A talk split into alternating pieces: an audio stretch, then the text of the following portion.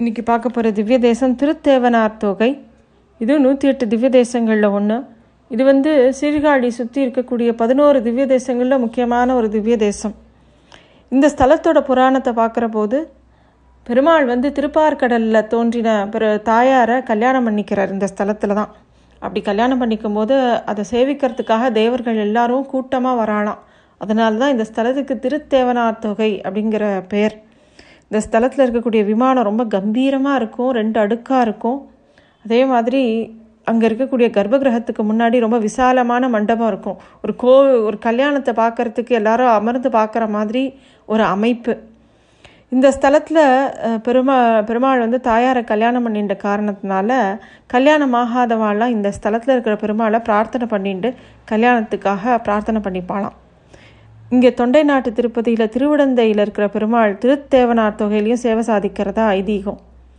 இங்கே திருவிடந்தையில் நித்திய கல்யாண பெருமாளை எல்லாரும் திருமணத்துக்காக பிரார்த்தனை பண்ணிட்டு சேவிப்பா. அதே மாதிரி இந்த ஸ்தலத்துலையும் வந்து சேவிப்பா. இங்கே இருக்கக்கூடிய தீர்த்தத்துக்கு வந்து சோபன புஷ்கரணின்னு பேர். விமானத்துக்கு சோபன விமானம் அப்படிங்கிற பெயர். இந்த விமானத்தோட நிழல் தரையில் விழறது கிடையாது. கோவில் விமானம் இருக்கிற பகுதியிலேயே நிழல் இருக்கிற மாதிரி இந்த கோவில் அழகாக அமைக்கப்பட்டிருக்கு.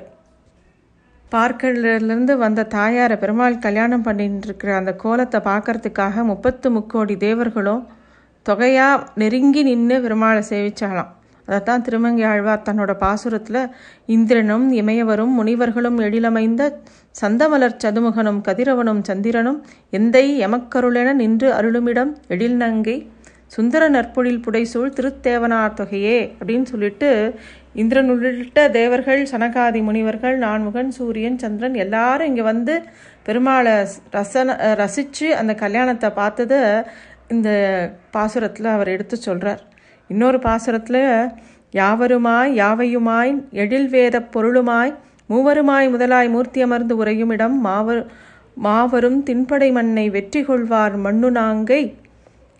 தேவரும் சென்றிரைஞ்சு பொழில் திருத்தேவனார் தொகையே அப்படிங்கிற பாசுரம். இந்த பாசுரத்தில் பலவிதமான விளக்கங்கள் பெரிவாலாம் சொல்லியிருக்கா. அதில் ஒரு விளக்கமானது விசிஷ்டாத்வைதத்தில் சேத்தனம் அச்சேத்தனம்னு சொல்லுவாள் அதாவது அசைகிற பொருள் அசையாத பொருள். எல்லாமே பெருமாளோட உடம்புலையே உடம்பாக அமைஞ்சிருக்கிறதா சொல்லப்படுறது. இந்த பெருமாளில் தான் வேதங்களோட பொருளாக இருக்கிறதாவும் அவரே மும்மூர்த்தியாகவும் தேவராகவும் எல்லாத்துக்கும் முதற் முரு முதற் பொருளாகவும் இருக்கிறதாவும் சொல்லப்பட்டிருக்கு.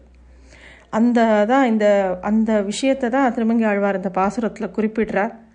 அது மட்டும் இல்லாமல் இந்த பாசுரத்தில் மூர்த்தி அமர்ந்து உறையும் இடம் அப்படின்னு சொல்லியிருக்கு. அதாவது பெருமாள் அமர்ந்திருந்த திருக்கோலத்தை குறிக்கிறது.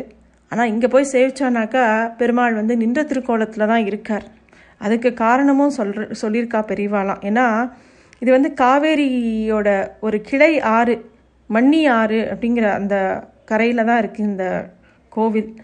அப்போது அங்கே சில சமயம் வெள்ளம் நிறையா ஏற்பட்டு திருமங்கை ஆழ்வாரால் பாடப்பெற்ற அந்த பெருமாளோட ஆலயம் அழிஞ்சு அதே இடத்துல இப்போ இருக்கக்கூடிய ஆலயம் பிரதிஷ்டம் பண்ணப்பட்டிருக்கலாம் அப்படின்னு கூட ஒரு விளக்கம் இருக்குது இந்த பாசுரத்தில் மூன்றாவது அடியில் ஆழ்வார் மாவரும் தின்படை மண்ணை வெற்றி கொள்வார் மண்ணு நாங்கை அப்படின்னு சொல்லியிருக்கார்.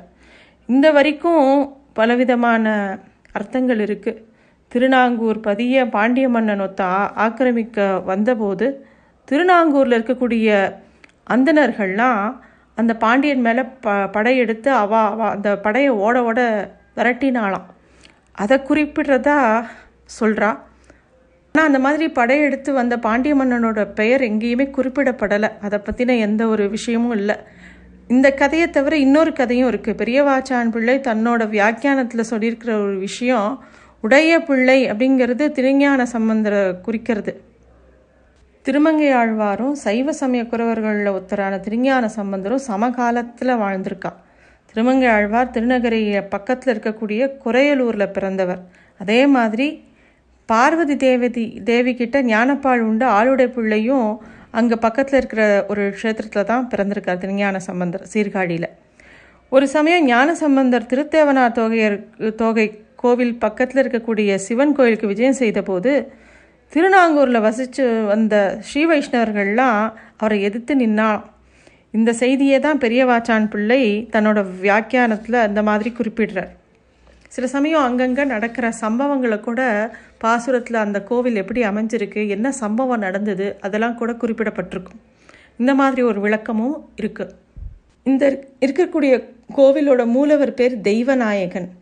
அதே மாதிரி உற்சவர் பேர் மாதவ பெருமாள்.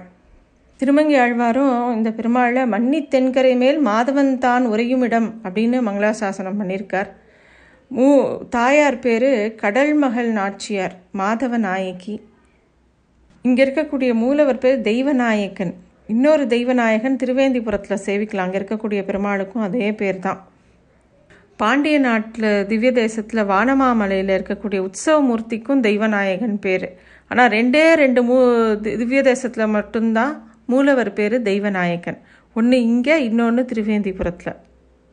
சப்தரிஷி மண்டலத்தில் ஒரு நட்சத்திரமாக இருக்கக்கூடிய வசிஷ்ட மகரிஷி இந்த ஸ்தலத்தில் இருந்ததாகவும் அவருக்கு பெருமாள் காட்சி கொடுத்ததாகவும் ஸ்தல புராணத்தில் இருக்குது ரொம்ப ஒரு அழகான ஒரு திவ்ய தேசம். அவசியம் எல்லாரும் போய் சேவிக்க வேண்டிய திவ்ய தேசம். இந்த கோவிலில் சித்திரை மாதம் பிரம்மோத்சவம் நடக்கும். அப்பயும் போய் சேவிக்கலாம். எல்லாரும் அவசியம் போய் சேவிக்க வேண்டிய ஒரு திவ்ய தேசம். நன்றி.